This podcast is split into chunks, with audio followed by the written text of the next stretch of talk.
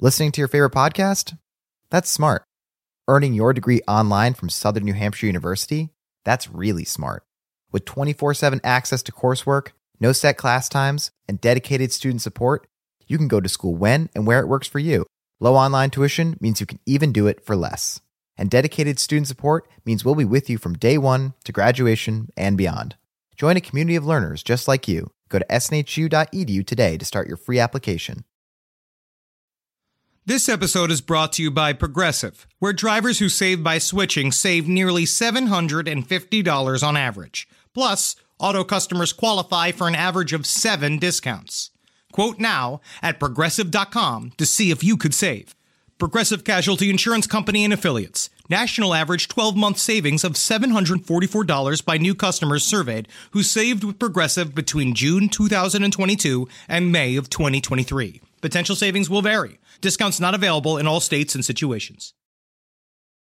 There's no place to escape to. This is the last podcast on the left. That's when the cannibalism started. What was that?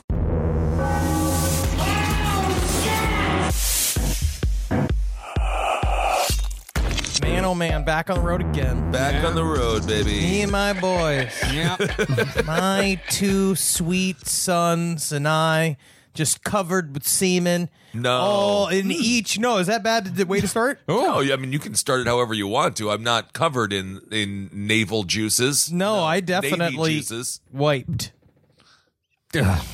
Thank you, uh, Henry. What's up, everyone? This Back is on the road again. back on the road again. What's up, everyone? This is the relaxed fit. That's the kind of jeans I wear. Yeah. Episode of last podcast on the left. We're in beautiful Vancouver. it's fine. It's great. It's fine. I definitely went and we- this is, I mean, in very typical Canadian fashion, I went to get our rental car because we're driving Of this whole course. time. We're going to Yeah. drive down to Seattle. We're going to drive down to Portland. And the guy, he- g- g- the the guy that was uh, checking me out, not not hitting on me, but g- giving me the car, giving me the car. He was just giving you the car. I'm not. I'm just trying to figure out what's the terminology. The guy who rented me the fucking car. Yeah. The guy who walked around. He made me spin around. He did I not had to- make you spin around. I had to spin No, around. he didn't. he You said, "I had got to to spin check for around." dings." He first he said, "He's like, oh, I got to check for dings," and he walked around the Explorer trying to check for dings, and he's just like. Nah, I gotta check, double check for dings, and then he Uh, went and you're made the me. car? I went around. and He was just like, "Oh, there's a divot here," and then he put a finger right in my fucking ass. All Oh, Ah. right. Well, yeah. you're Henry Zabrowski. We're with Marcus, and I'm Ben, of course. But you all probably already know that. But I Oh. was getting, I was getting checked out. I was getting molested I by don't the think- man at Enterprise. I'm not. Again, I, I wasn't. don't think that you were. No. I just have it on the blind. I have it on the mind. You, Um, it seems like you wanted to get molested by the man at Enterprise. I was waggling it. I, it seems like you were. I wasn't wearing a shirt. And I Is have the my little marriage short going- shorts on. Is, is the marriage going south? What's no, happening? with I'm you? well. oh, My wife and I make love. Is- well, we'll have Hmm. We to do. have Natalie in here for a point counterpoint. We really do. What the hell we that really do. process is. Um, but he said, he's like, so, oh, so what do you get into today? Oh, when you're done getting your explorer there. And I was like, oh, I don't know. I was going to walk around, maybe do something touristy, walk around Gastown or something. He's like, oh, you're going to do a thing that boring people do. and I was like, what if I have a straight razor? well, I have a you straight razor could. and I slash open your face. Yeah, I was Honestly, trying the- to get a cab today and I was put on hold and then the whole message came back and said, "You know, we all hate being on hold." Yeah. But Yeah. it's better than hanging up and calling again, so just wait a couple of minutes. I know and we all do it. explain me. we all hate being on hold, and it is better to just stay on hold and, and don't call again. I don't need to be told that. I Yep. I don't need to know. be told that like I'm some kind Well, of fucking moron. He's a grown man. There's a reason the Queen is on the currency here in Canada. It's a nanny state, but that's okay. Sometimes you need to be reassured. If you're heavy full of methamphetamines, if you are like if your brain is completely messed up, My- a good reminder. my stay on only hold, queen- Don't call back. My only queen's RuPaul. That's the only true. person I I herald to, and I Honestly. will be her subject. and this is a little political, but get Harriet Tubman on the twenty, Marcus. Yeah, Yeah. Root Paul on the five. Ooh, I do it. I'm calling it. I'd spend those fives. um, there's a story I wanted to bring up today in our relax fit episode. Can Yes. you feel just how relaxed this is? I think they can. just how much room your clotted knees have just sitting around in your big old old navy circus tent relaxed fit jeans. Ooh, that's me. It is nice. I love that. But so we had a listener recently send a letter to me. Yes. That was, uh, I thought it was interesting. Sent a little email. And he was talking about how he has a neighbor that is a bit obese, right? Right. And it- his father would say to him, they were like talking about stuff, and he would get these big pizza deliveries all the time. And said, Hmm, The you know, he's- neighbor would. The neighbor would get all these pizza Of course, deliveries. he's overweight. Yeah, you gotta. I, I get the pizzas. I get it. I see what you do. Oh, yeah. I know your lifestyle. And um, the father at some point said to his son, "Hey, just so you know, if he ever asks you to go over there, just uh, if he asks you to take a shit in a pizza box, make sure you get a lot of money for it." Yeah. He said this just and he and he like he made it like a boogeyman, like in within there, like the father used it boogeyman. as a teaching lesson, saying like don't trust strangers because sometimes they'll ask you to take a shit in a pizza box, and he just thought that that was like an idiosyncratic thing that his father came up with. Honestly, I think that that, as far as parenting goes, that's a great father tip to But- na- stranger danger. It's an It's- that's incredibly. not- no, that's not stranger danger at all. That's he said if he asked you to take a shit in a pizza box, get money for it. Yeah. Oh, he get didn't say, money for it. Tell me, No. call a cop. No, he said, "Get "Make money." for it. Honestly, yeah, get money for it. Right? That's what my father would do. Exploit the pervert. yeah, that's what you do. You drain him. You drain it. Drain his wallet, then you drain his balls. I mean, if everyone's on the up and up here, we got a bunch of adults. You know, when you want to dump in Of pizza course, boxes, Kissel. go go That's not do what we're your- talking about. Okay. So the Because there's teaching someone lesson. listening right now taking a dump in a Domino's box, just be like, "Oh, I hope they don't make fun of me for doing this. This I is love my this show. lifestyle. I love this show so much. I'm just a dumper in pizza boxes. Leave me alone. This is what I like to do. I make them hot and long. Sounds like a new Pizza Hut pizza. But it The hot turns and out long. that was not just some random thing Okay. that the father was saying to him. Is that it's actually based upon a guy I have the unfortunate opportunity to have now in the center of my brain. Was, so it was poo ba- poo in the pizza box is a true story. Yes. It's based upon a man named Edward Savitz. Ed Savitz, who was an American businessman in the, um, who basically was also a phil- philanthropist. Uh, he was an actuary, and he was eventually arrested for paying thousands, thousands Uh-huh. of boys and young men for engaging in anal and oral sex. Sure, I guess that's normal. no, that's but then not- they're children. He, They're would- he boys. purchased over 312 bags of boys' underwear that was found in a storage unit, and he would often have boys come to his house and shit in pizza boxes, and he would take those pizza boxes and he'd put them back in the storage unit just like it's a, like it's an old sweater. honestly, honestly, I need. What's the name of that stupid reality show where they they do the storage Storage wars. storage? wars? Oh, god. If somebody's just like, I'll do 200, 250, 300. Okay, what's in these bags? Oh, it seems to be a bunch of clothes. Let me just. These are boys' underwear. Honestly, but they would be like, and then when they're just tally, because they do like 300 for the unit and then they tally up what they find in the unit. I wouldn't be surprised if they were like, this is $50,000 worth of boys' underwear. This is incredible. And they just sell it to like, I don't even know what disgusting billionaire out there that wants it. Warren Buffett. Oh, I don't want to diss on Warren Buffett. No, Warren Buffett does not have nearly as spicy enough of an interest as I sniffing know. boys' underwear. That's the thing with the Buffett. He's got so much money. Yeah. And- But he just, I really. But that's how he keeps it. He doesn't spend it. Yeah, He doesn't spend it on little boys' underwear. No, He I doesn't. understand that, but he also doesn't spend it on anything. As far as we know. I, That's true. But if you wanted to buy full grown woman's or man's underwear, I say more power to him. He makes him a Japanese president. Absolutely. Why not? Have fun. Um, but would I then? So long story short, because we, you know, we don't really cover things truly in depth in any relaxed fit episode. But I was started researching so this is a, Ed this Savitz. is a small poo poo, not a long poo poo story. it's just okay. There's just a couple things involved here. Number one, there's a b- massive conspiracy theory that he might have been co- connected to Sandusky, which is um, I don't Really? think is probably not that difficult because they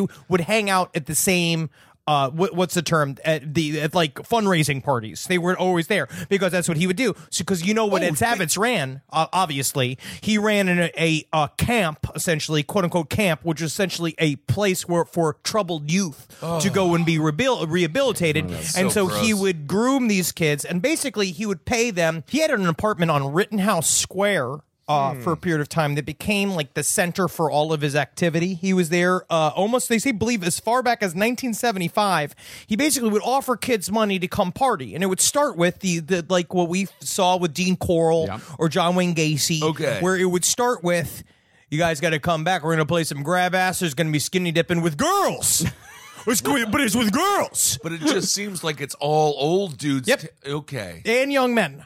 And people would complain about the heavy metal types, is which they called the little boys coming out of there, like just fourteen year olds with long dark hair and like and fucking Pantera shirts on that were basically he would say, "Come over." They'd all horse around. They'd get into the pool and skinny dip, right? Where he'd I don't play know, this again, game where you're, he you're really loosely using the word horse around. Yeah, oh, it was I think we all horse- horsed around with our friends growing up. I'm pretty sure defecation in pizza boxes was never included in I'd say that. play grab ass would be a better way uh describe Well, it. Oh, sure, yeah, but a horse around was also was happening, especially when the old man is there hung like a goddamn horse. I hope. Oh, and he goodness. would s- he would I basically hope- they oh, said that my. he would play this game where he'd get real close to you in the pool and he would do the thing like a horse's tail where he'd let the penis just kind of touch the back of your legs right and he'd be like oh that's a what a mistake i just made isn't that funny what a Wow, funny little what an mistake accident, and yeah. so he eventually th- what you do then you should create like a shame circle where then everybody's kind of like feeling kind of icky and weird about the fact that they're a bunch of 13 year olds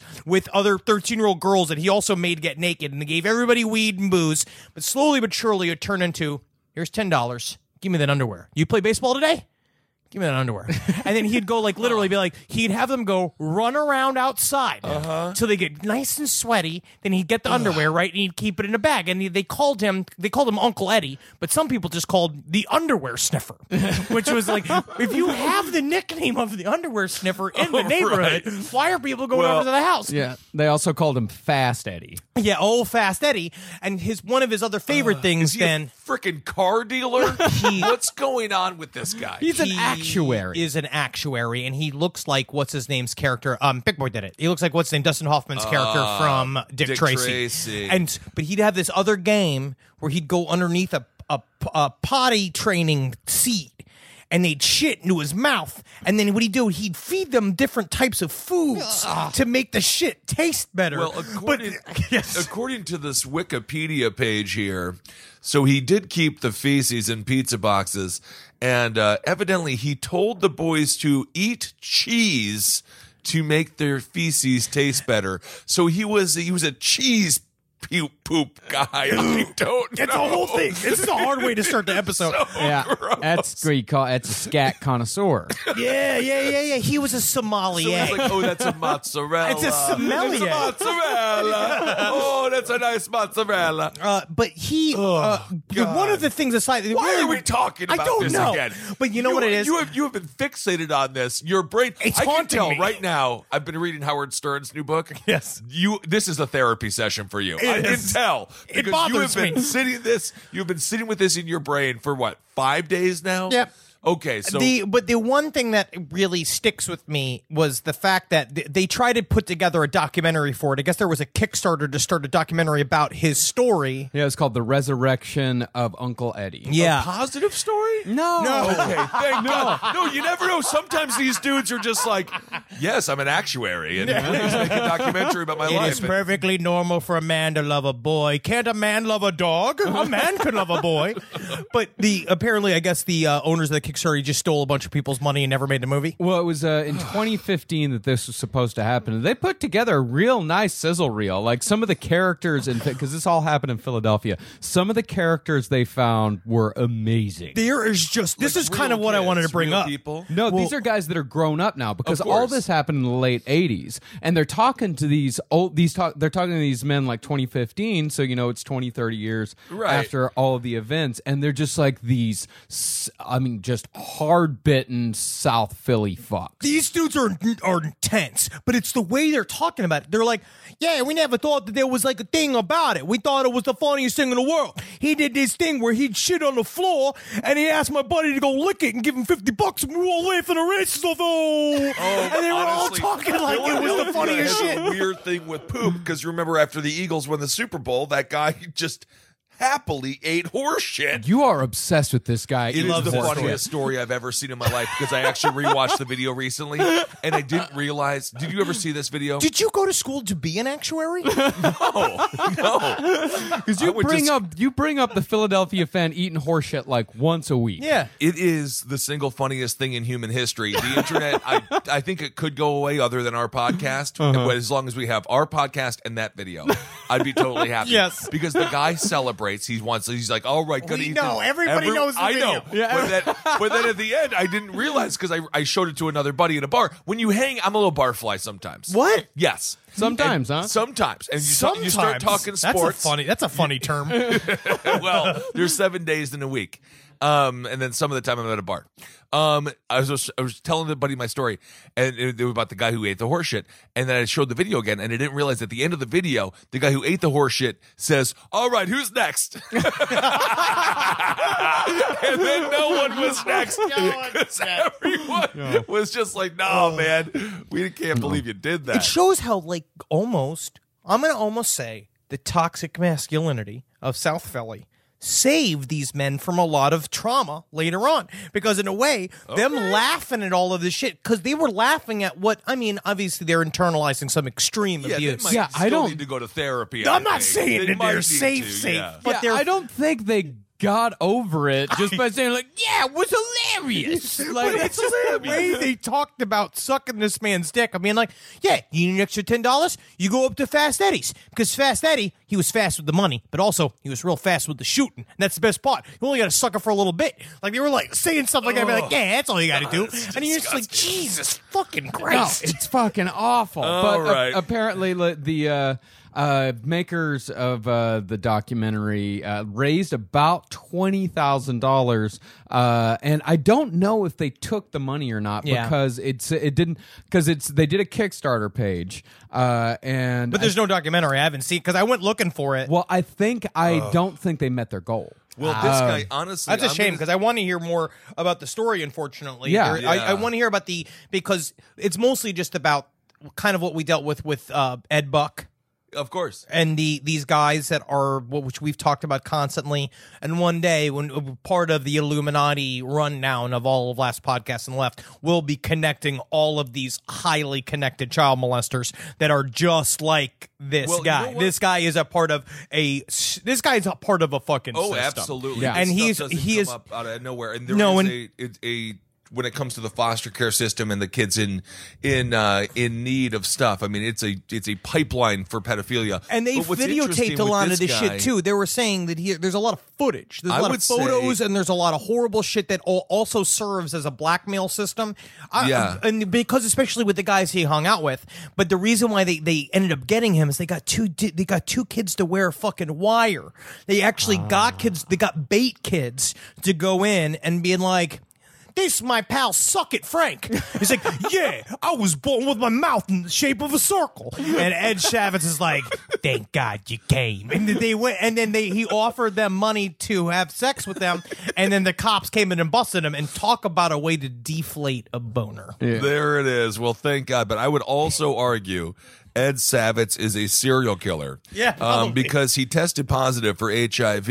Yes. And uh, so his arrest caused an AIDS scare all around Philadelphia. because he said he had sex with up. They assume they they they look at the numbers and they talk with witnesses and they think it's upwards of seven hundred. So it's very possible he gave AIDS to, you know, 700 people. And I'm sure, certainly all of them would have died at that point in time because there was no Yeah. treatment for it. So I think he's also probably a serial killer. Yo, I would put that as a serial killer. I put Yeah. that almost close to like a Harold Shipman. Like, oh, there's something about the passive nature. That's actually very interesting. Yeah. Yeah, We of haven't somebody who covered- we- kills many pe- many people because that's more of a killer nurse, that's a killer doctor. But the idea of doing it through kind of like a medium, like doing a thing where I'm getting you sick, I'm do- like I am killing you, but I'm not doing it with a knife or a gun. Where it's like the doctors, when doctors Yeah. become killers, and they do it in the very, what they almost view in an almost passive way, even though it is active. That's interesting, though. I wonder. We should cover a story about. Oh, I guess we've just done that with Ed Savitz, but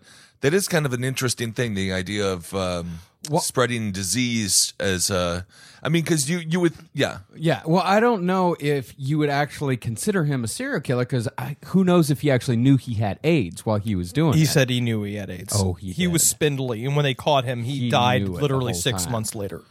He died like they basically caught him, and he, he they caught him in, in in late 1992, and he died early 1993. Well- so he like got well. The thing too is that you maybe actually you know what I take it back. You may be right because it, mi- it might just straight up just have been he was getting sicker and sicker and sicker, and he just wasn't Yeah, he didn't know. acknowledging it. Well, it Yeah, he seems wasn't like he was acknowledging he financially actually well had off, right? So He was probably incredibly went to well the off. doctor, and they definitely knew how to diagnose that stuff. So I wouldn't be surprised if he did know. But on the other hand, like I don't think he was doing it in order to kill them because to be a serial killer you have to have intent. Like you have to have Hmm. don't- actual. eh, I- I don't. I because don't I, would know. not consider a serial eh, to be a serial killer. You do have to have intent. Like I am trying to kill these people with this method uh, and if you don't have that intent then i wouldn't necessarily call you a serial killer i could call you a mass murderer but i don't think we should throw around the serial killer word just And you don't- let's not throw honestly, no, because I mean it's important Marcus to is classify these things. Marcus is doing the second draft of the book right now, so you do Yes. not want to cross him about serial killers because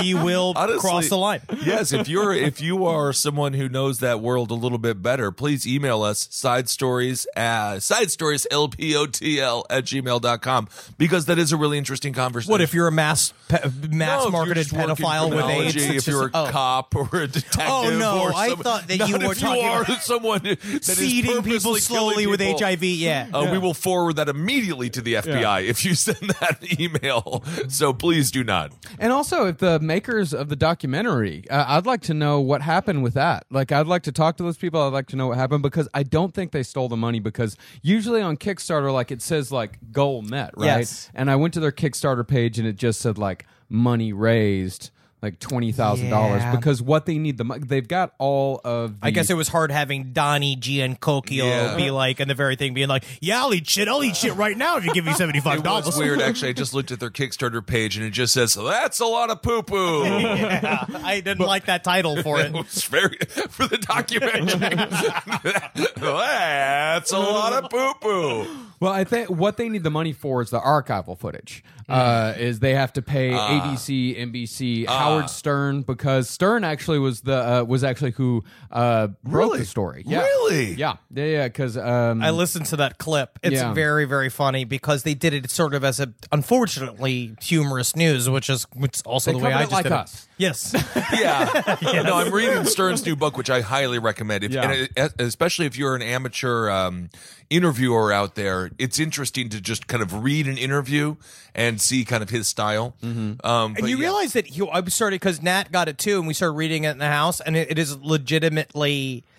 I was like, I, I never really understood that Howard Stern had a process before until I started really w- like reading the interviews. Me like, man, he really gets people to say whatever by asking. It's it's just asking really intense questions, like Yeah. up front, like no bullshit. Like him talking with, I remember him doing a thing with uh, Ozzy Osbourne's son, Jack Osbourne, being like, "You wear condoms," like the dude, like with his girlfriend. in front of him. Yeah. It's pretty fun. Yes, he is. He is kind of fun, Mm-hmm. dare I say, which is the name of the new wrestling podcast coming to the Last Podcast Network at some point uh, within what do you think? Two weeks, I'd say two to three weeks. Yeah. two three weeks. Mm-hmm. So it'll be out there.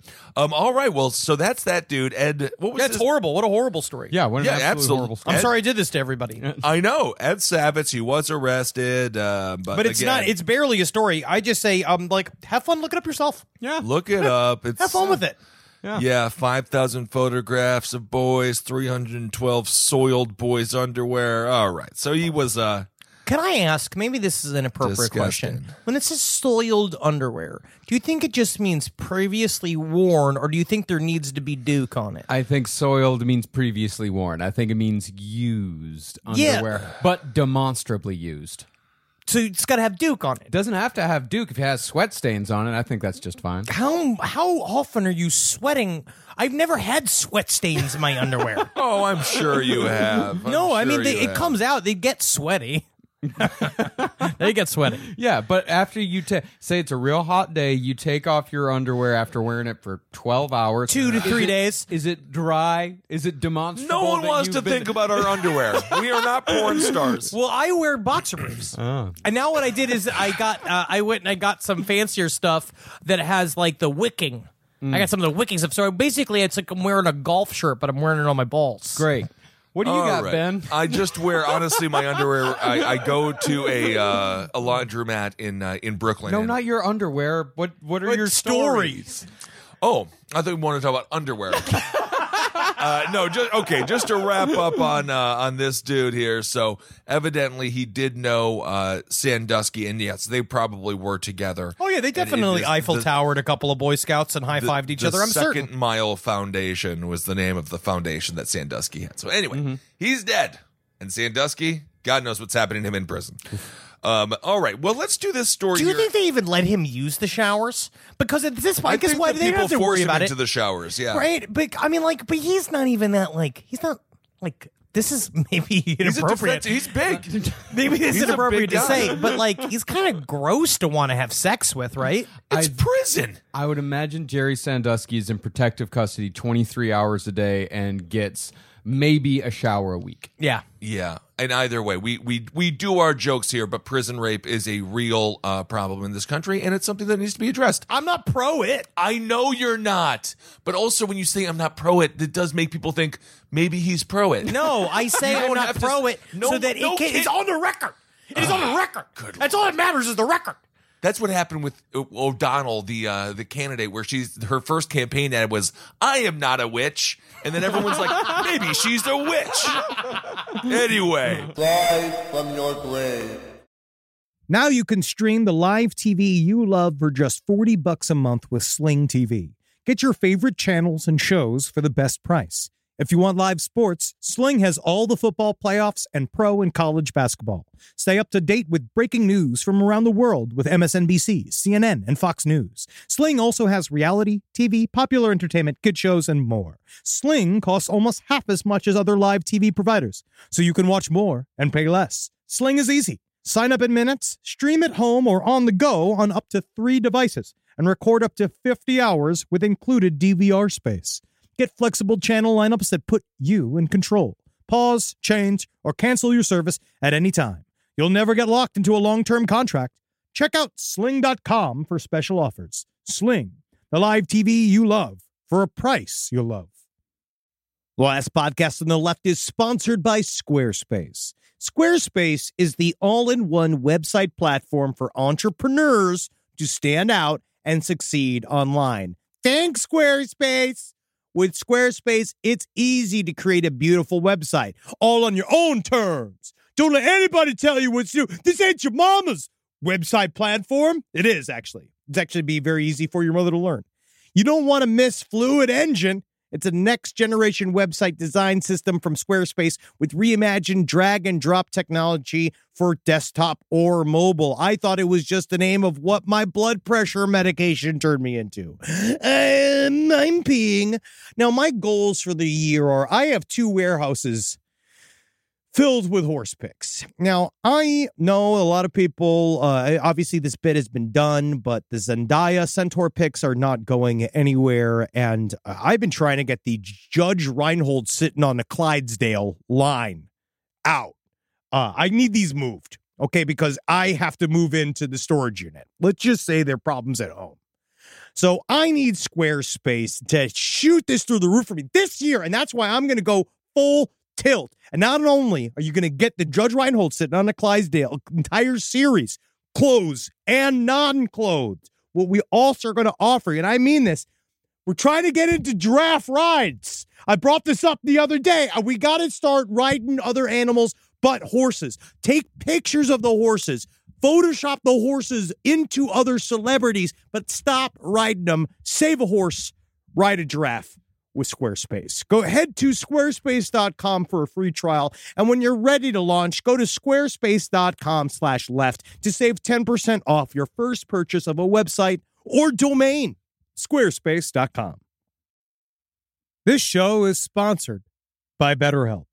It says right here, what would you do if another extra hour of your day? I mean, well, obviously, I'd get some nunchuck training in. Uh, I'd make love to my wife. That takes about nine. That's a full nine minutes of that hour, and then I would probably uh, go to get a donut, and then I'd probably yell at my parents. But a lot of us wish we had more time. The question is, time for what? I don't know. What works for you? The best way to squeeze that special thing into your schedule is to know what's important to you and make it a priority. And therapy can help you find out what matters to you so you can do more of it. You know that question? They're like, if you had a billion dollars, what would you do? You know, and like, you know, when I answer, it's of course I would grind the government to a standstill with my giant machine of my making in secret for many years. But a lot of people get mad at that. And it's really hard to do that in a job interview or like when you're meeting somebody's like your significant other's parents for the first time. So, and you might actually want to think of starting therapy. So give BetterHelp a try. Just fill out a brief questionnaire to get matched with a licensed therapist and switch therapists at any time for no additional charge. So learn to make time for what makes you happy with BetterHelp. Visit betterhelp.com slash lastpod today to get 10% off your first month. That's betterhelp, H-E-L-P dot com slash L-A-S-T-P-O-D. Live from your grave. Oh. All right, let's move on to this carnival worker. Obviously, there's a stigma of carnival workers, but sometimes stigmas apply. Yeah, because I mean, is Carney racist? We found No, out Oh, you that can say people. Carney. I don't know because I found out when we said we got Carnival, some more of it's our not a sensitive race. Newfoundlander uh, uh, th- that that group of people when we call them Newfies, they got some people get upset. They broach at the topic of being called a Newfie. eh, there's always three people upset with everything. Yes. they'd be upset if you didn't call them newfies. The reason why I said the word Newfie is because one of my best friends, his mother's from New- Newfoundland, and I know her v- quite well, and she refers to herself as Newfies. but is it like the way my father calls us a bunch of dirty Polacks? But if I said that to a group of people on the street, I'd get beat to death. Maybe it's something that since we're not from Newfoundland, we can't say Newfie. I don't know. I, I don't know. I don't know. All right. Well, this carnival worker, he's a serial killer. He confessed to killing three women within 18 days. So he's a travel traveling carnival worker. Uh, his name is James Michael Wright. He's 23 years old. He's out of Mendota, Virginia. He confessed to fatally shooting three women during an 18 day span between February 28th and March 17th near his home, but claimed the killings were accidental. Oh yeah. oh yeah. Also, if you're a carnival worker and you accidentally kill three people, it doesn't make the ride much safer. Like if you're just like, oh, I forgot the Oh, screws. Why do I have all these screws in my pocket? Ow, dang it. I have questions. Okay. First of all, is it a traveling carnival operator? He- is yes, it a it was- traveling carny? So these are the parking lot guys.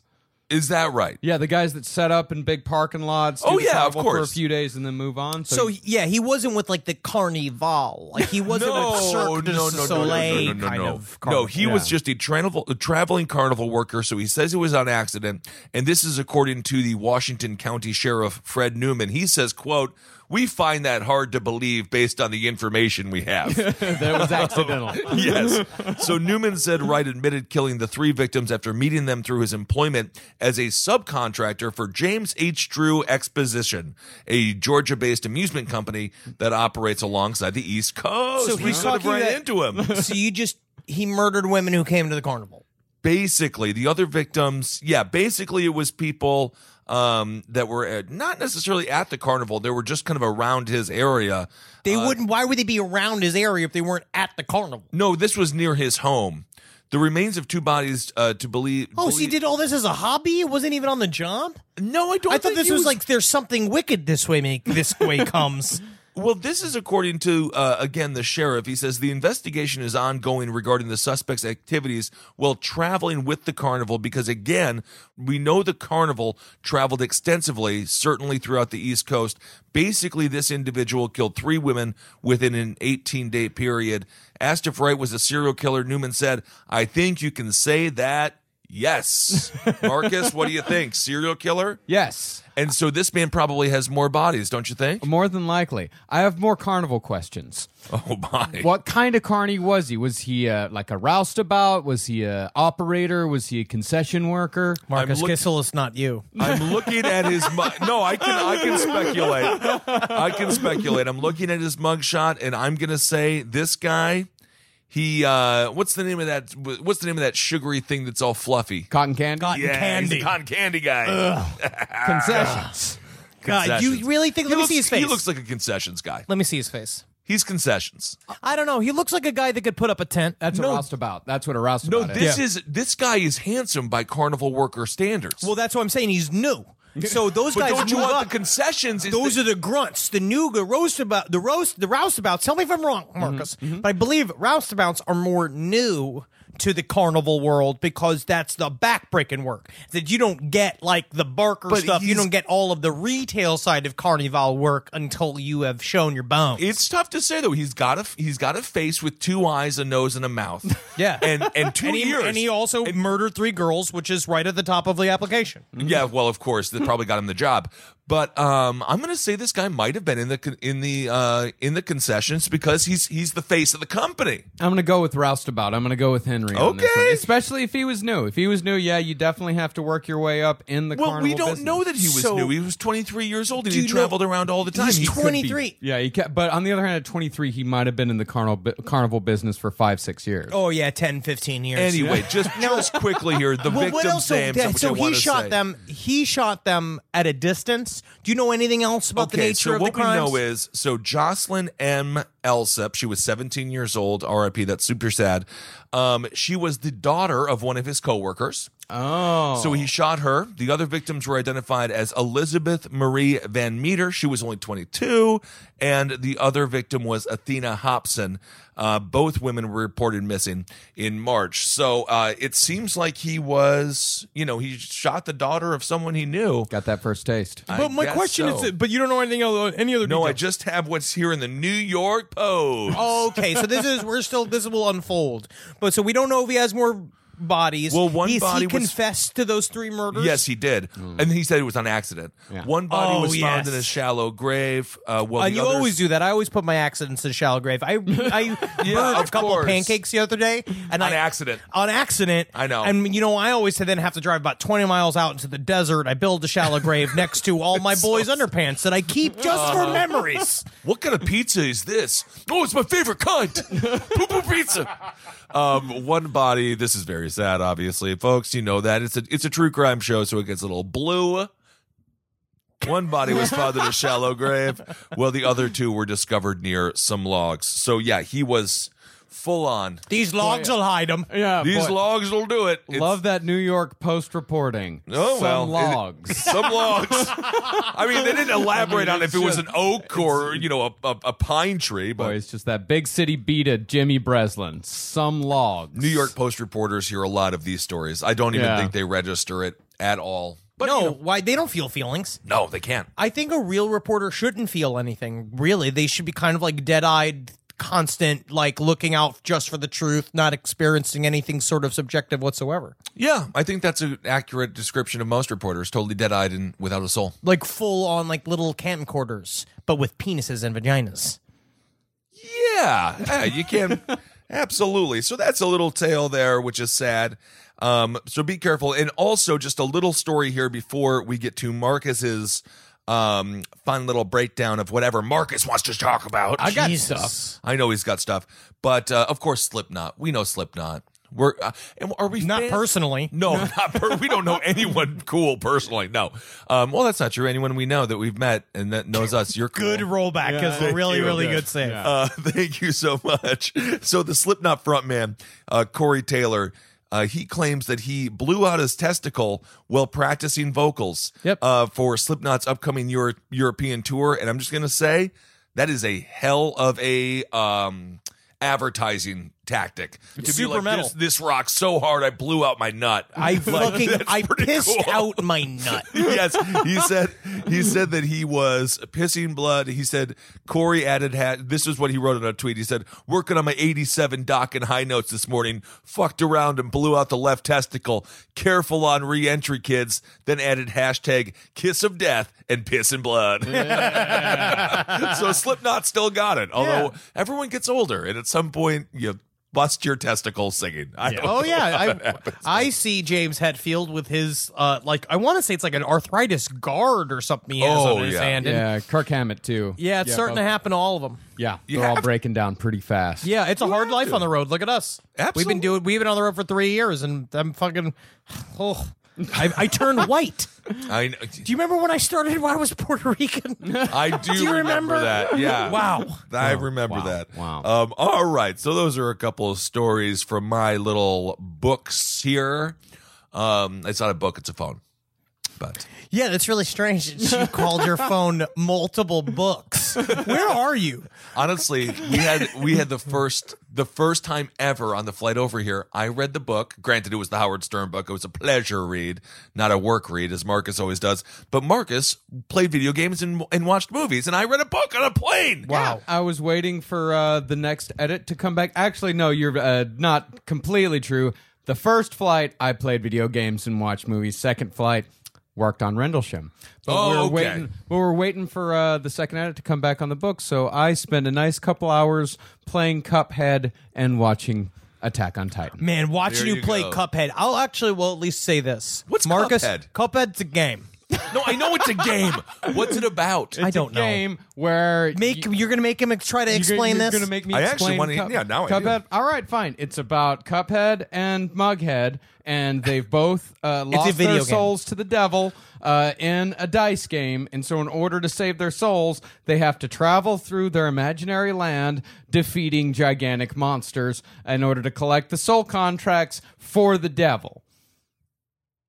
You know, man, you asked. I don't know. You I know- can't I just like- explain because it's a side scroller. So if you try to explain the plot of a side scroller, it really doesn't make any. It it's a doesn't very help. Oh. difficult side-scrolling game. Also, by the way, if you're out there and you know how to make a video game, we would love to do a video game with Last Podcast on the Left. We would. That's a Yes. very big ask. yeah, that's No, it's uh, we've actually been approached for a side scroller, so that would be awesome if that happened. that'd be fantastic. Yeah, I- do it in I- a second. I, love that, I, yeah. want to do th- make say a thank you. Metroidvania. That would be sweet. Yeah, they know what I mean. Yeah, that would be sweet. All right. Now I um started playing. I want to say thank you to anybody who uh, who gave me the recommendation to play Rimworld. Yeah, I've been I do- playing is this RimWorld. another sexual thing for you? No, I just do it to myself though. it's called a rim world. What I do is I play the game and then I wet my finger Uh-huh. and I just play with my butthole. So it goes like a crystal, like like a, you do with the crystal glass. out of here. That's a weird thing for a butthole to say. Um, but it's nice. It's, I think it's refreshing to watch Marcus play video games. Yeah. because at least he does it like a man would. Oh, like, yeah. y- honestly, like you don't make any noises. You just sit and play the thing. You sit and play the games. Where it's like I sit with man Holden would? McNeely. What are sit you with Holden talking McNeely. about? Have you ever sat with Oh, Holden this McNeely is while he's just playing you with the trying to Switch? find a roundabout way to make fun of Holden McNeely course. from Wizard of the Bruiser. Yes, but watching him play video games of him going like this guy is scrunched up like he's fucking twelve, like in the back of a van, no matter what he's playing Switch, be like, oh man, oh this game's cheating, this game's cheating, and he like looks at him like, oh man, he's like, oh, I'm trying, like he like huffs. If you, I'd like try to say something to him, be like, hold it, and he just go like, what? what is it? And it's being like, you're a fucking 36 year old man. You're 36 year old man. Stop acting like you're in the fucking back of a family vacation in this fucking station wagon. Mm-hmm. Well, all right, Wizard and the Bruiser, check it out. Holden does know what he's talking about when it comes to all things video games. He's very he's doing competitions now. He just goes to them. I know. He just goes to the No, he building fought and where won. there's He a competition. I'm not defending. he lost immediately. This is one of our oldest friends, Yes, by the way. that's why I'm allowed to I- say these things. I know, but sometimes we have to remind people we are still all friends. But yes, Holden's very annoying. I understand that. Dude, you're interrupting me. I like to hear the music. It's fine. All right. Fly from your grave. No matter what kind of work you do, how you communicate is key. Yeah. Very key. You gotta communicate clearly. All these emails, reports, and presentations are equally important to the collaboration needed to get things done. Grammarly can help. Grammarly is your AI writing partner to help you communicate more effectively and efficiently so you can make a bigger impact at work. It's like you're Captain Kirk and Grammarly is data, and you're kissing a lady on another planet. And data is just trying to make sure you write better. Better writing means a stronger impact. And Grammarly works across 500,000 apps and websites. And by understanding your writing and context, Grammarly provides relevant, personalized suggestions. It did begin to understand when I was yelling and when I was doing bits versus me because I do use Grammarly and it's nice, but I will also say Grammarly does will do the thing where it's like, um, I think maybe you missed a little comma here, blah blah blah. And it's like, yeah, I know. Thank you, Grammarly. Like, thank I get it. Yes, but still, like maybe we could just think about what I'm going through today, right? But Grammarly really does help because that's what we all need: a stern teacher with glasses and uh, little buckled shoes.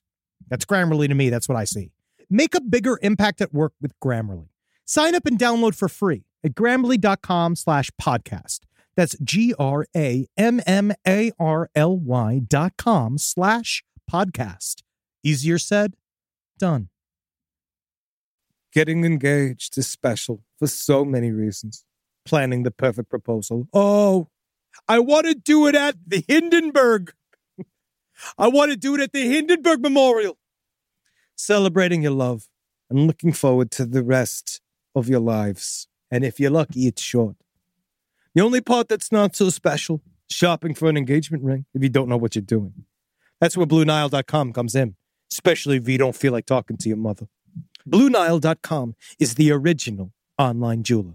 Since 1999, they've helped millions of couples create their perfect engagement ring with little or no feedback from their mother. With Blue Nile, you can create a brilliant piece at a price you won't find at a traditional jeweler. Why use anything traditional?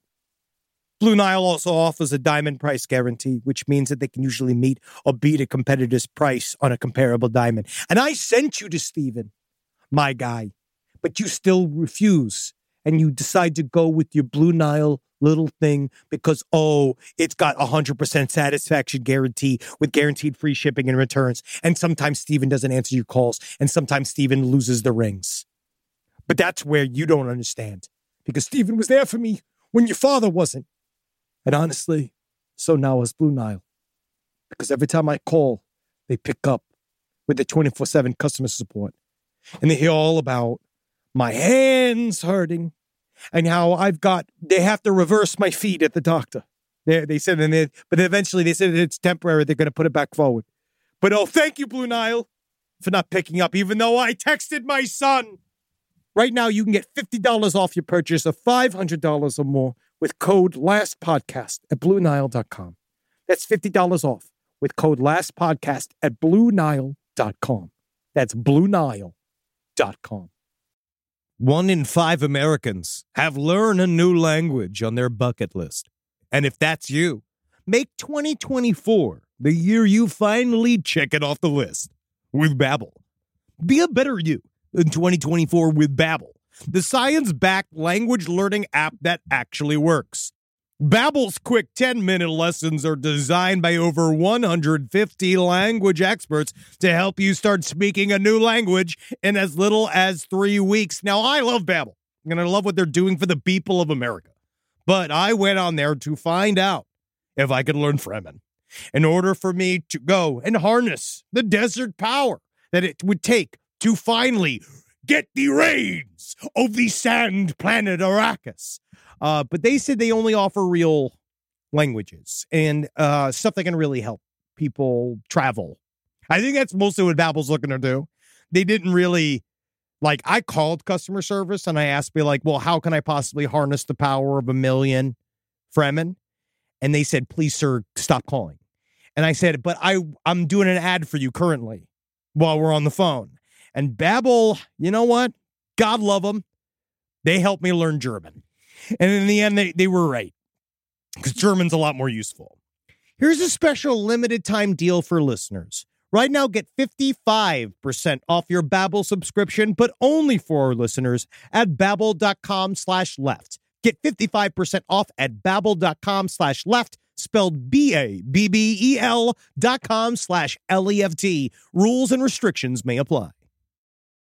Live from your grave. Marcus, what have you brought for us uh, today? Oh, wait, Henry mentioned music, and uh, I'm going to be going back way back to the 1960s to tell the story of record producer Joe Meek. Cool. Marcus with his segment. That's good. Thank totally you. professional. Well, Joe Meek was a revolutionary, but nowadays little known record producer who, back in the early to mid 60s, produced a fair amount of hits in the UK that are now largely forgotten outside of the music geek world. Well, stuff like Strawberry Alarm Clock and like He Who Goes to the Watchtower Goes, like weird, like that kind of prog shit. Even more obscure than incense and peppermints. Like, it's way Oh. past that. yeah, Incense and Peppermints is famous. I love that song. Incense love it. and Peppermint, peppermints, peppermint. strawberry wine. Makes me feel like I want to wear pasties. what? Oh, oh, really? You just talked about your underwear. I look great in pasties. about you just, just Well, you that's no my shirt end on. of, end of my career life. Where I'm just two like pieces of working, at, bologna on top of your nipples, being like, "It's lunchtime." working at Thunderbones in Atlanta or something. No, it's hard to nail down exactly what Meek's specific sound was, but if I had to describe the majority of his work, I'd say dirty space age noise manipulation filtered through the mind of a guy who thought ghosts talked to him through his recording equipment. Hell yeah. Oh, okay. That's fucking cool. It's cool as You shit. just sold me on him. Does he have a serious mental illness? yes. Okay. But we'll get into that later. Okay. But Meek was also a man of accomplishments. He produced the first single to go number one in both the UK and the US. He was the first British independent producer. He recorded the first rock concert out. He recorded the first rock concept album, and he founded Britain's first indie label. What was the Okay. concept like? What if the Titanic didn't sink? Oh, that would have been great. It was That would- about aliens. Fuck yeah, man! I fucking like this guy. yeah, it was cool as shit. Now, of course, that number one hit ended up destroying Hmm. him. The record companies didn't want to work with him because he was an unstable tyrant. Ah. He only released four tracks of his concept album on an EP that sold only 99 copies, and his music label folded in a year. But there lies the tragedy of Joe Meek. So he was a Honestly- real, so he was a real artist, and not one of these was. sellouts that does well. yeah, there is something really cool about selling only 99 albums. That's Mm-hmm. kind of an accomplishment in its own right. Yeah, I mean the whole thing wasn't released until like nine. They finally released it in I think ninety one or ninety three or something like that. Uh, but he did Joe Meek and the Blue Men. It's fucking great. I would recommend. Oh, you it. can see actually good music. It, it- well, I think it's good. And he likes the he likes the pipe organ. Oh, that's true. Are you still listening to Pipe Oh, Organ Uh, Pie you mean Pipes? hot pipes, Yeah, hot you're- pipes, the pipe organ podcast. Yeah, I'm And it- still listening. to how's Hot it Pipes. doing? I mean, it's still hot pipes. It Have they doesn't gotten the change. bump? Did they get the last podcast bump? I don't know. I don't talk to the host of Hot Pipes. I imagine nor he's would he accessible. talk to me. I'm certain he would go, "Oh, Marcus, I knew I need another man who understood the melodious sounds of the pipe organ." Oh my God, host of Hot Pipes. Why? Are, what are you doing with that empty pizza box? Oh, it's my favorite pizza. Uh, What, what's in there? No, you want to see? Yeah. I got it here fresh from France. From France? Yeah, look at it. it's Dookie. Yes. Oh no. Is that what he sounds like? Uh, no, not at all. okay, not at all. But the failures of Joe Meek is only the smallest part of the tragedy. The reason why we're talking about Joe Meek today is because his life ended in a brutal murder suicide. Now it's got to. Oh my god, I'm looking at a picture of this guy. He's got the pompadour. He's got an old school look to him. Kind of handsome dude. yeah. Okay. But before we get into the murder suicide, let's get into Joe Meek's weird as shit life. Okay. Now, some called Meek the low budget Phil Spector. I can tell you exactly who called him that. Phil Spector. Absolutely. because Meek recorded all of his music in a custom studio built in his London apartment. And to give you an idea of what his music was like, here's a clip from his aforementioned number one hit, Telstar by the Tornadoes. oh.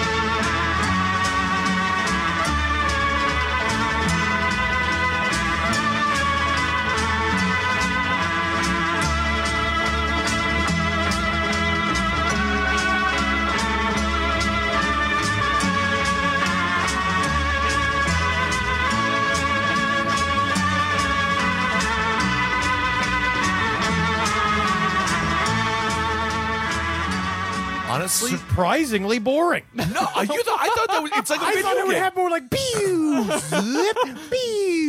No, that- it seems to me like if I was walking down the streets, I would feel like I was Mughead or Jugbutt or whatever the name of your video game players are. I love Jugbutt. I love that. Yeah, but like it's very video gamey. Well, you only listened to a clip. You didn't listen to the beginning of the song that had all the space age noise in it. And you got This- to listen to it with headphones. This is all and you're that's giving when me. you re- because the, I can't play the entire song for you right now. You got to do the reading. I told you we were doing Joe Meek a I week ago. know, and I know. Do the you coulda reading, gone in- Henry. you could have listened to Vampires, Cowboys, and Spacemen, which is the two CD set that was released a few years ago that b- brought together all of his wonderful recordings, or at least the stuff that had to do with Vampires, Cowboys, and Spacemen. I was, reading about underwear sniffing. I know what you were doing, but this is crazy. So that was in what the fifties. That was 1963. so that was Or, pretty. no, maybe either 1961 or 1963. I One of the thought that two. was really good. Okay, yeah, it's cool. great stuff. Yeah, you got to listen to the entire song.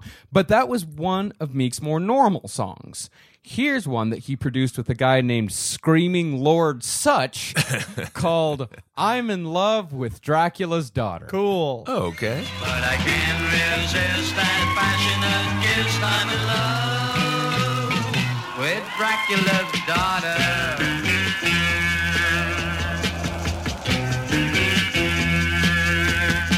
What she gave me a back.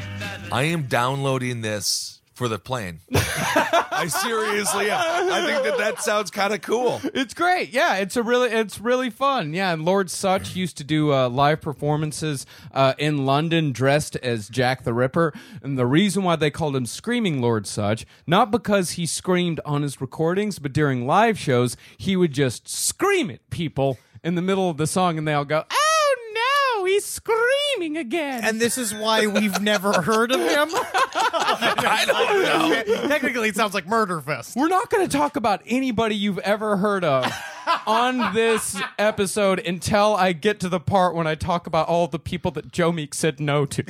Okay, all right. but besides just the weird stuff, Meek also produced somewhat more traditional songs, like his first number one hit, Johnny Remember Me by John Layton. It's about him remembering himself. Johnny, remember me. It'll make sense. Maybe that's his last name. Jo- John Johnny. Hey, my name is Johnny. Remember me? And he'd be like, No, I don't think we've met before. No, my last name is Remember Me. What? What are you talking about? What are you my name talking is about? Johnny. Remember me. Is this what do like you mean? old school Abbott and Costello? Is what you're talking about, but, but, but it's really really stupid. All right, let's check it out.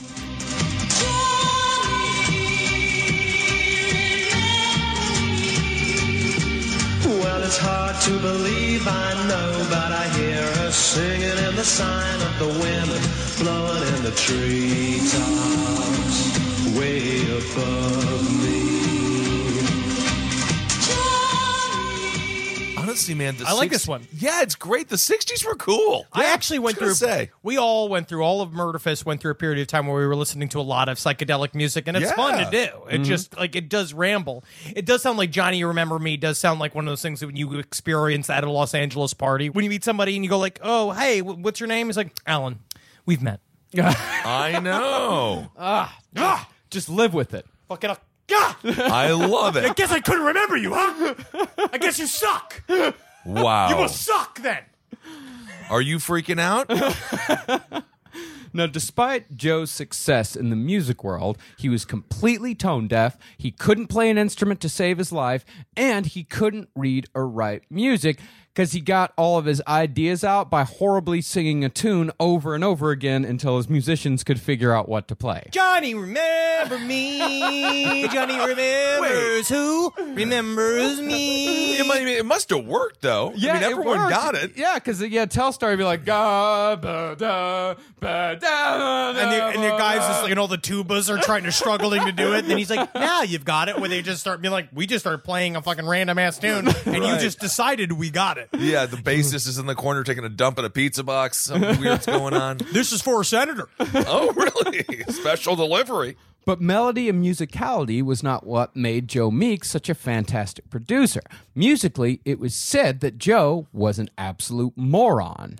But when it came to sound, Joe Meek was a genius. And this obsession with sound came with a morbid bent. Now, when you mean the he he good with sound. he good with sound. What did that? What does that mean? he was able to produce the weird sounds that he had in his head on tape. This is like if Joseph Callender was Yeah. a producer. If Joseph Count, like, if he was able to take the things that were happening in his head and put it out on tape, like he had a very specific way that he wanted things to sound, and he was able to use tape manipulation. Uh, he would stomp on a bathroom floor to get like a certain bass drum sound that he had in his head. The sounds that he had in his head, he was able to actually make those uh, happen. So good record producer, horrible, horrible apartment neighbor. I can't imagine. That would have. I would rather live next to Dahmer. Uh, I serious because at least he had to be quiet. Uh, it, you know what? We're going to get into that. See, one of Meek's big obsessions was speaking with people beyond the grave. And besides the many seances that he took part in, Joe used to take tape machines to graveyards to see if he could pick up the voices of the dead. Goth Daddy. yeah, I think so. Well, the closest he ever came was when he ran across a cat once, uh, and he thought the cat was speaking in a man like way. Hey, hey, I'm a cat. Are you a cat? Or are you just a ginger man? Uh, name's Ed. They call me Uncle Eddie. I'm obsessed with poop and beans See, now. see, Yeah, that it gets into the back of your head. It haunts you. It fucks with you. does haunt me. But the eventual translation of what the cat was trying to say was loose to say the least. The best Joe could come up with was that the cat was saying, Help me. But you can judge for yourself. I actually have the tape. Okay. Listen here.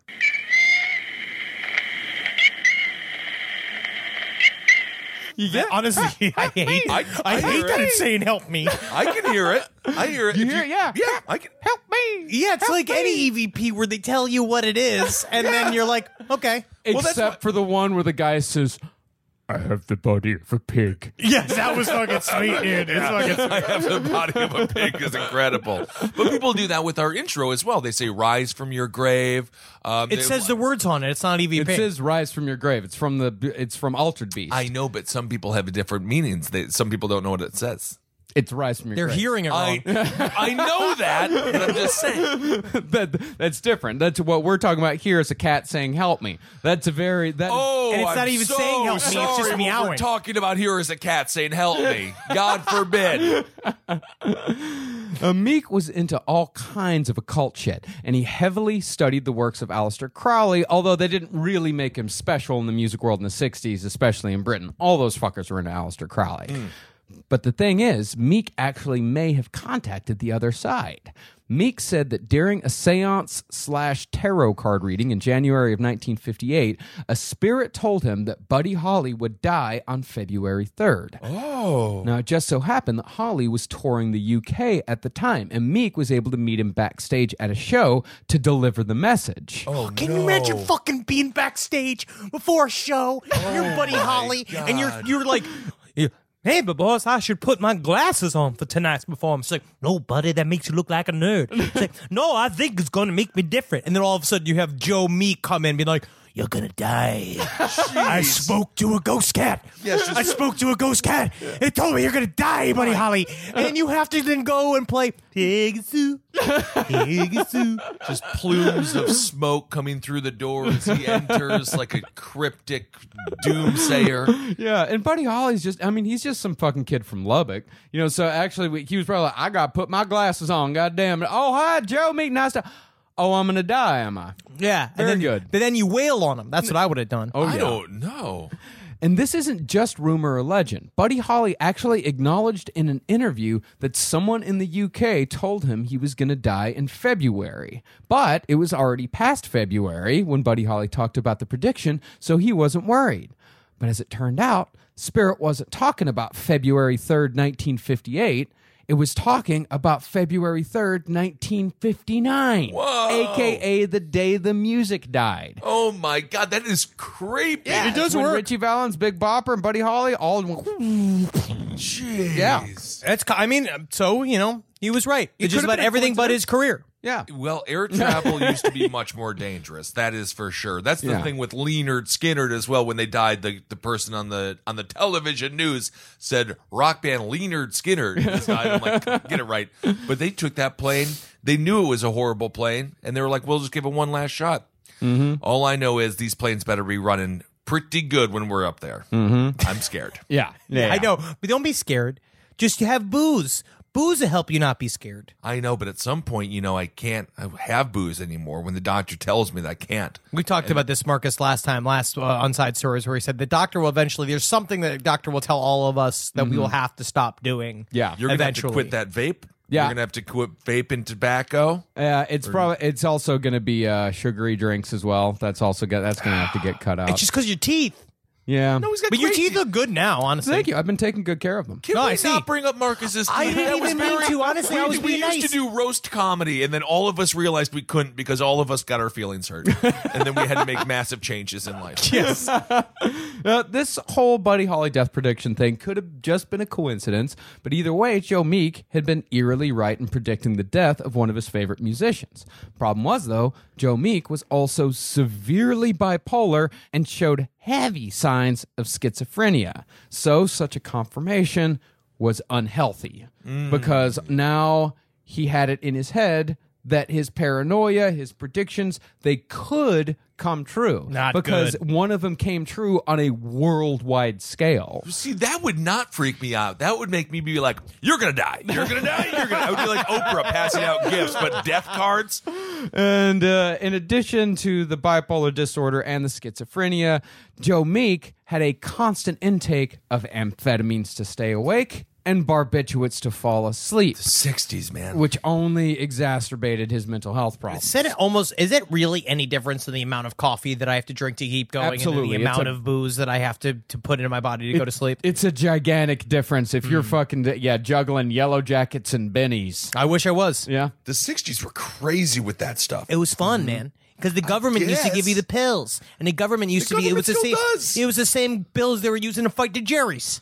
yeah, yeah. Now, this, of course, led to a fair amount of violent and unpredictable episodes, such as the times that he held a shotgun to the head of Mitch Mitchell, the eventual drummer of the Jimi Hendrix experience, Oh, my to God. quote unquote inspire a better performance. That's what Werner Herzog did with uh, what's his name, the actor that he works with all the time. Johnny, remember me? Yeah, Johnny, remember me? he did it with him.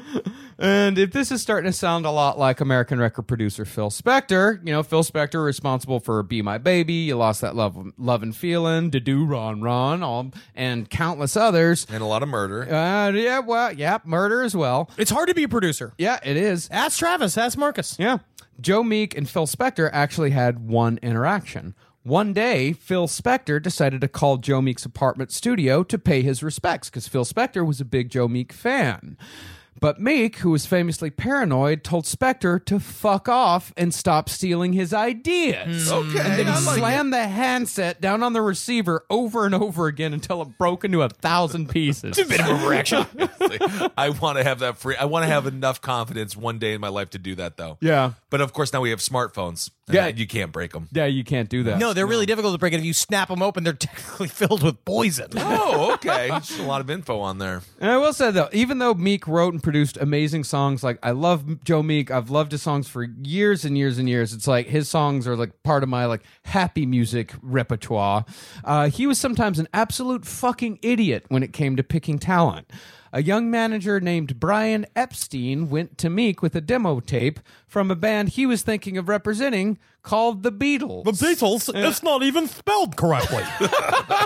yeah. Meek's advice: pass. Wow. Hard pass. Yep. And then he threw the tape in the garbage. He's like, these Mersey beat boys have no idea what they're doing. Yep. Okay. Yeah, well, that, yeah. that should if you if you've ever been denied for anything, if you were on Shark Tank, which I watch regularly, and you got denied, don't forget you can still make it out there. You got to try hard, and they are looking out for you. They want you to succeed, but you have to come in with the proper. I don't the math breakdown. I forget what that is. you really got to come in with the numbers. yeah, you have to gotta have the numbers. All right, Beatles rejected. Yeah, and instead of pursuing the Beatles, Meek went with bands with names like The Blue Men, The Driving Stupid, The Syndicats, and the worst, Alan Dean and His Problems.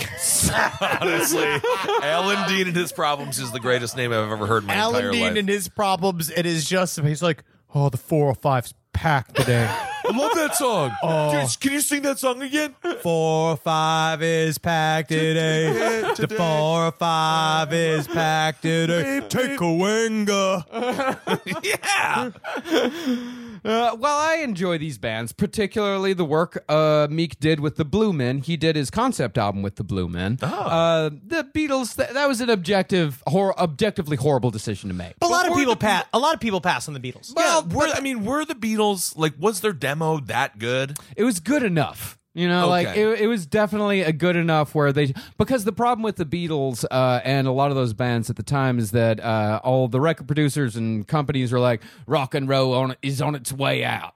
Oh. What did they think was going to come next? They didn't know. They didn't care. Just like jazz, like more jazz. I don't know. Yeah, that's weird. Oh, uh, at the time in England, like around this time, the the people, especially in England, the people who were top in the charts were like middle aged crooners. Ah. You know, like So uh, that's never gonna die. They're like that's forever. yeah, that's that's forever. And they also these You know how middle-aged many crooner- crooners we have now. Oh, of course. We got Susan Crooner, Tommy Crooner. They're they live out in Iowa. Great family. Great family. Both died of AIDS. sad though. Very sad. Very, Very sad. sad. Well, these people uh, also like they the record companies had them under their thumb. They could pay them twenty pounds for a song, and then they'd never have to pay them a single bit of money ever again. And they didn't want to have to deal with all these younger people. Uh, Interesting. But the Beatles weren't the only people that uh, Joe Meek passed on. A few years after that, a different band came into audition for Meek, and Meek hated the lead singer so much he ran into the room, put his fingers in his ears, and screamed until the lead singer left the room, and then Joe Meek blew a raspberry at him as he left. that lead singer was Rod Stewart. You can't say another Rod Stewart because he remembers and he kicks fucking soccer balls into the audience. Rod Stewart's the man. He still got it. Sex, sex, uh, diva. Mhm. And eventually, Meek convinced the band to fire Rod Stewart and change their name from the Raiders to the Uh, Moon Trekkers. the I- he- Moon Trekkers. He has, he has a very in today's world, he would have found a niche. He would have. He absolutely Without a would doubt. have. Yeah, he really would have. And actually, fucking, I mean, the Moontrekkers are fucking great. They wrote songs like this. Their classic uh, "Night of the Vampire." So this is the second vampire theme song that Meeks has produced. he wrote a lot of he produced a lot of songs about vampires and a lot of songs about UFOs and I think it's cool. and a lot of songs about cowboys. Uh, All right. I mean, it's it's just anything but what I guess he knew, and uh, anything outside of Alan Dean and his problems. Yes, honestly, it sounds like us whenever we pitched a show to Holly Weird. Yeah. Hollywood would be like, it's aliens, serial killers, and cryptids. And they'd be like, what? No, what? He's like, it's cowboys, aliens, and moon truckers. so, yes, I think this is going to work. Yeah, vamp- vampires, cowboys, and spacemen is definitely That's cool. That's the uh, that's the compilation to go for with Joe Meek because it's all instrumental surf stuff. Uh, but this is Night of the Vampire. This Isn't you're it- gonna love this song. Isn't it weird surf music i- i- exists, but you can't listen to music when you're surfing? So, it, would- so you would think, so you would think that they would create the music for the surfer. You can't play because he can't wear headphones. I know. That's what I'm saying. Yeah, so a man can play a ukulele next to the beach, which is technically just Hawaii. That's what they okay, do. I'm like the just- big fat guy It's kind of weird. who died of banana poisoning. Oh, that's a, potassium. Here's this song.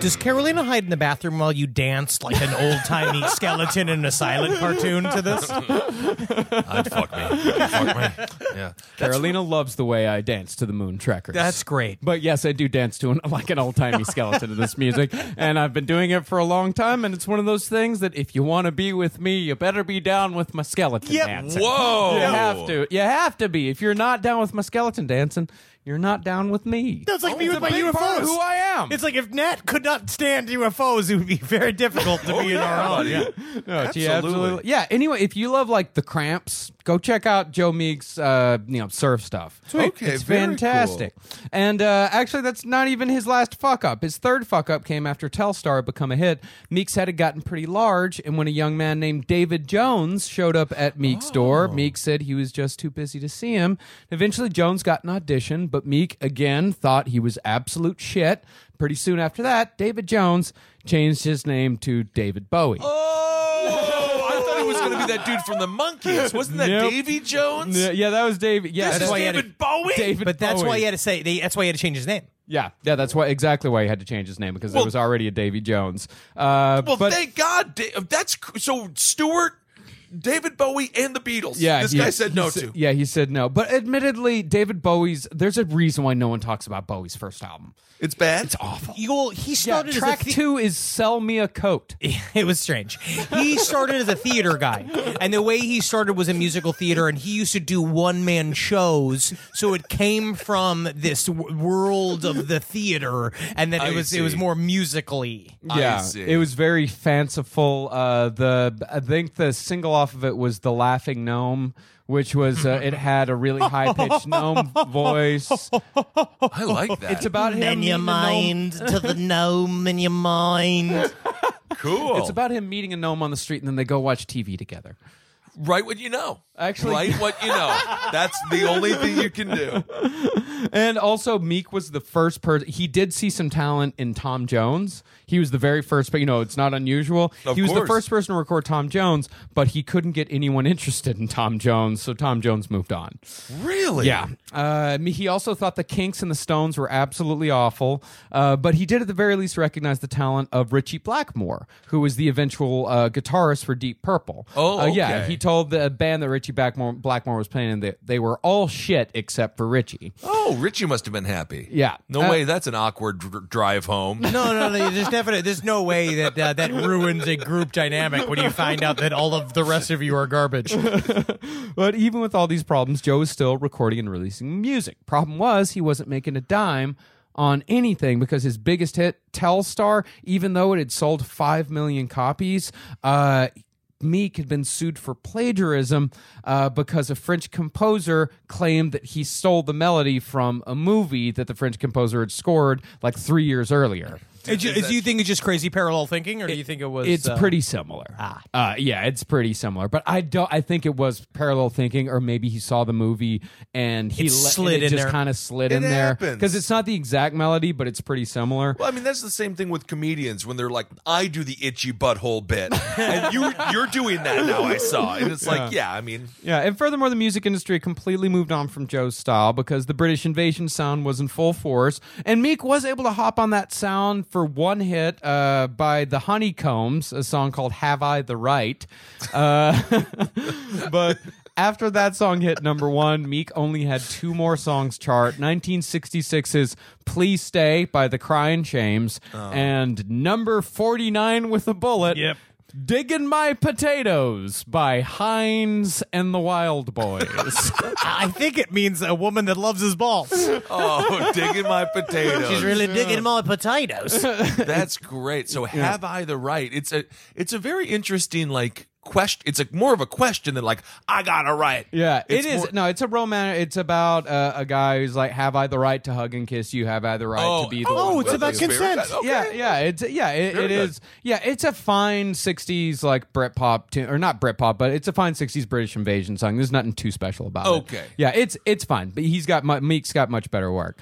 Uh, but by the time "Digging My Potatoes" came out, uh, both Joe Meek's drug use and his mental health problems have produced a highly paranoid, erratic terror of a man.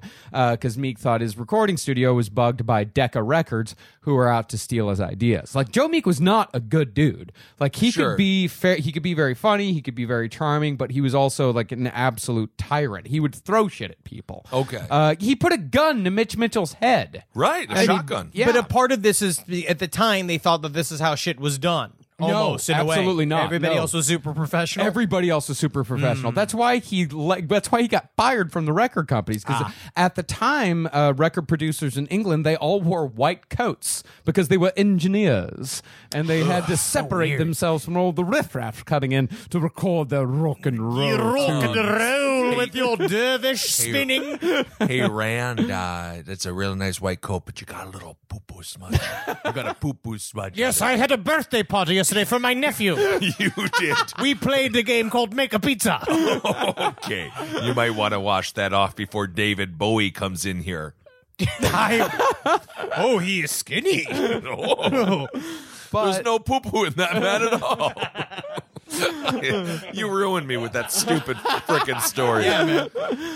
But what really pushed Meek over the edge was when he was outed as gay in the local newspaper after his arrest for, quote, importuning from immoral purposes, aka having gay sex in a London public toilet. Because at this Oh. time, gay being homosexual was illegal in Crazy. England. Like it was a hundred, you could be arrested just for being gay. Wow. Uh, and Joe Meek also came from a very uh, rough and tumble country back uh, upbringing. Uh, he was the indoor boy, while everyone else were the outdoor boys. Right. Uh, I yeah. always He, like he to was be- he was terrified of his mother finding out, of his father finding out. Yeah. Like, and some people say that that did exacerbate his mental health issues Sure. even more because he was constantly afraid of being outed, and then he was outed in the newspapers. I know what it's like to be an indoor boy. Yeah, we all know what it's I like to be was, an indoor boy. But it just technically made me hornier for boobies. But that's not my fault. I could have gotten gayer too. I think it just makes you hornier for any. You just you're just doesn't sitting matter. around thinking about whatever it is that Thoughts. sexually excites you. he got thoughts. hornier for boys. You got hornier for girls. Little thoughts, little thoughts, little seeds growing the plants. It is on 'em. weird though when you suppress certain things. The bathroom seem bathhouses, bathrooms. Mm-hmm. Larry Craig, the old Republican senator, there. It's just strange that they think that that's.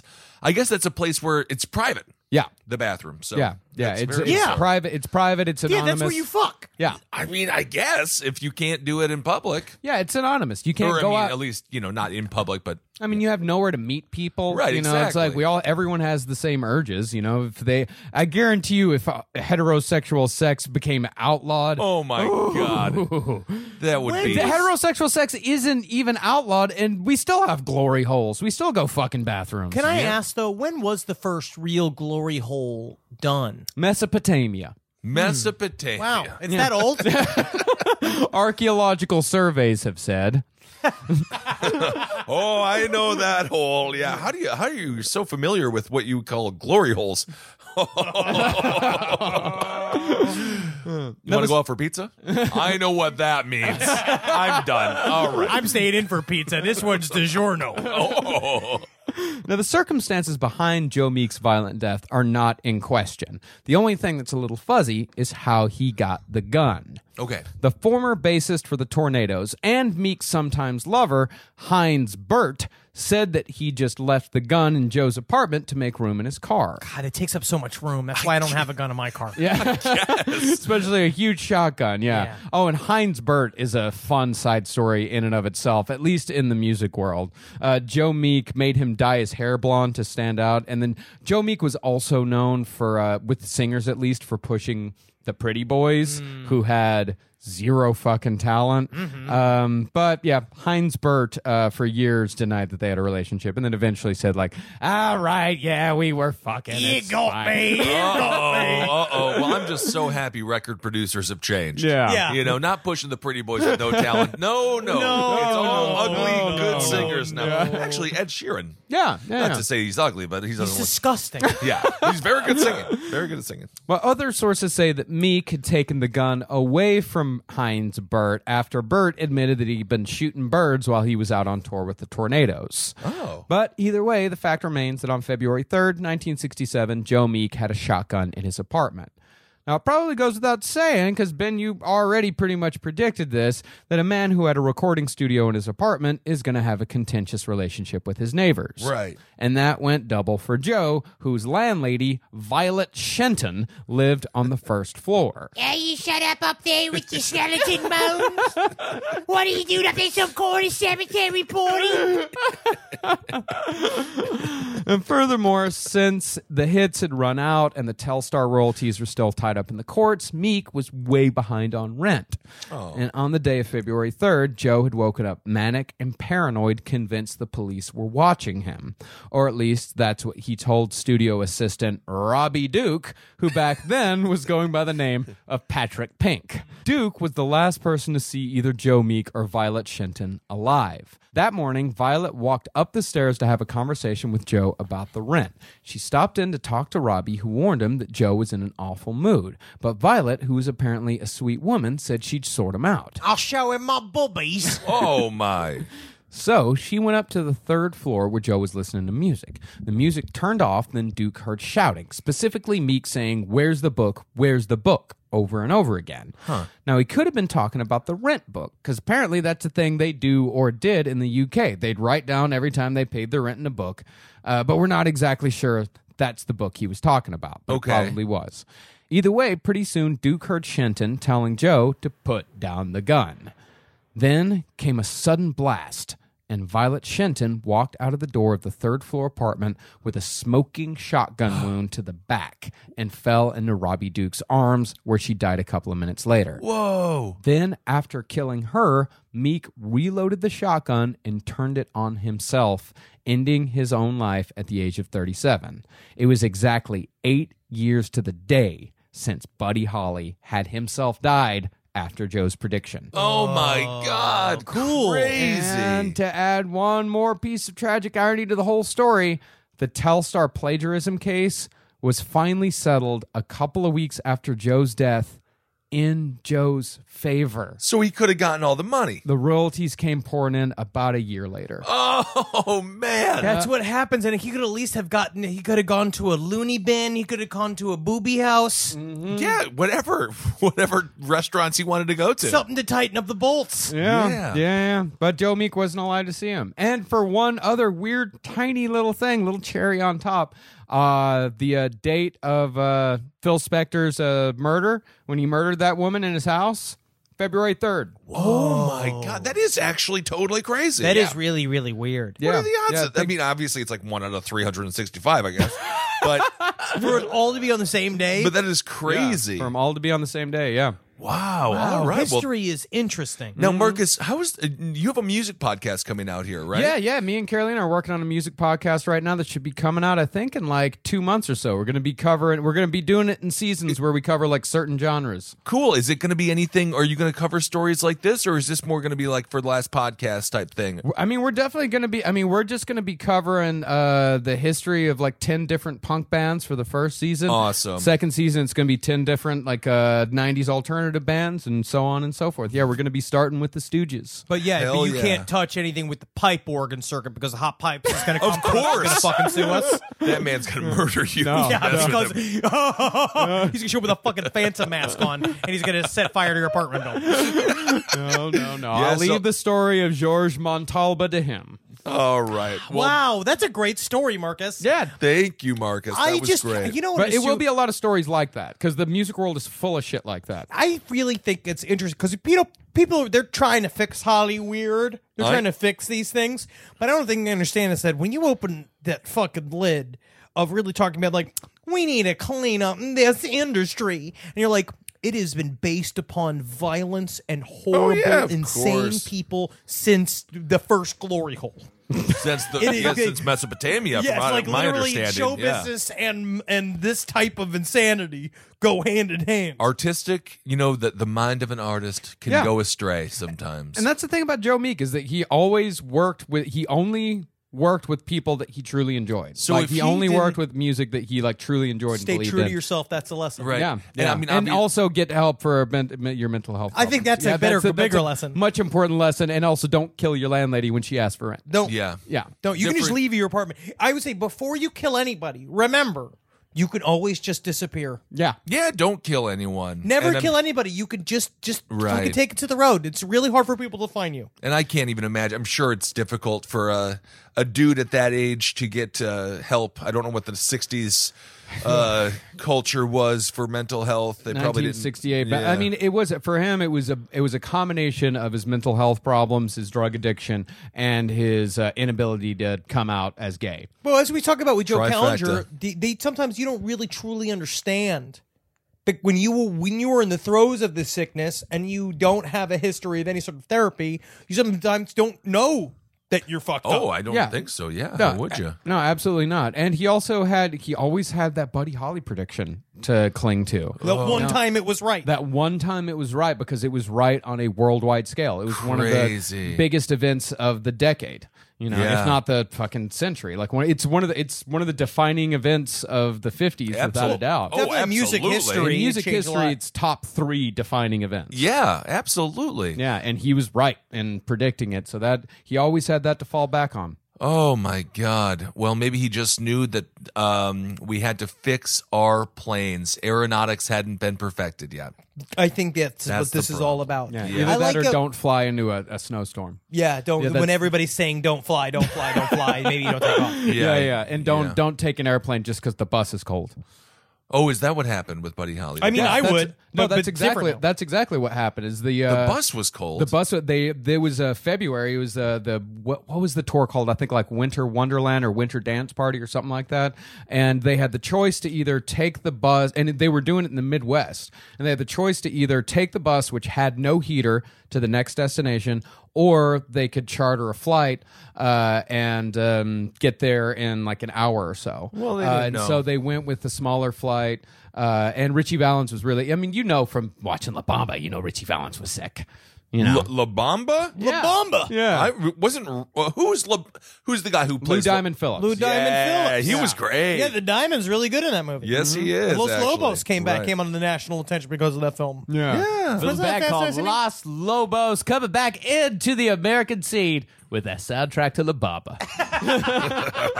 Oh right. Man, I love uh, I love show business stories like s- stuff like this. This is fucking great. Yeah, we're Yeah. gonna be this. Is, this is gonna be uh, this is gonna be the show. Yeah, we're gonna be covering the Stooges. We're gonna do uh, the Sex Pistols. We're gonna do Joy Division. We're gonna do Dead Kennedys. We've got. Let's a not tell big, all long our list. secrets. We don't. We don't. We don't hide. We're gonna somewhere play our cards close to our tits. I mean, there's I still mean, gonna be a it's a whole lot podcast. more than that. Yeah, Yeah, there's gonna be a whole. There's gonna be a whole lot more than There's gonna be that. a whole lot more than that. all right, all right. I'll see it when I believe it. All right, guys, we got to wrap this up. I got to go eat some cheese. I got a business meeting at 5 p.m. Here Oh, it's in- that in fundraiser. I'll Vancouver. see you there. Yeah.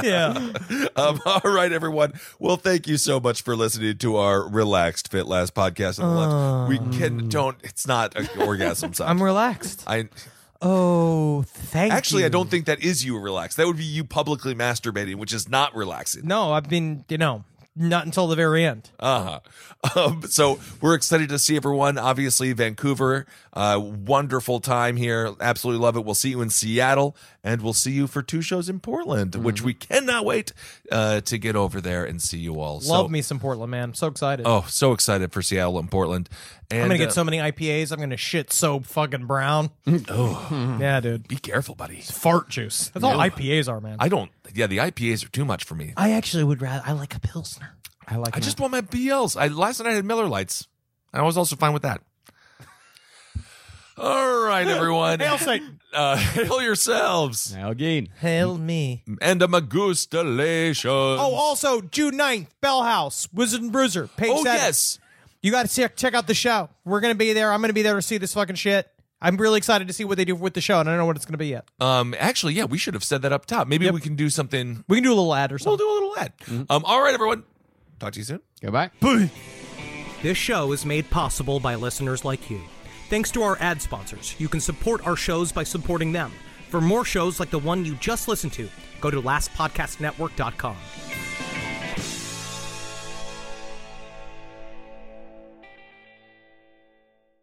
We've seen all the video call fails by now the mute button mishaps, the cat cameos, people not realizing the camera's on when their pants are off. But none of this makes Fred feel any better about giving an entire sales pitch, mistakenly using a filter that turns him into an itsy bitsy baby duck. How do I turn that thing off? It's too late, Fred. It's too late.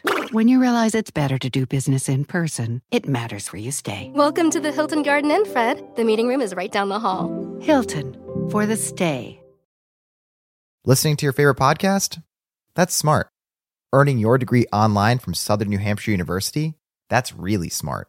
With 24 7 access to coursework, no set class times, and dedicated student support, you can go to school when and where it works for you. Low online tuition means you can even do it for less. And dedicated student support means we'll be with you from day one to graduation and beyond. Join a community of learners just like you. E Go to snhu.edu today to start your free application.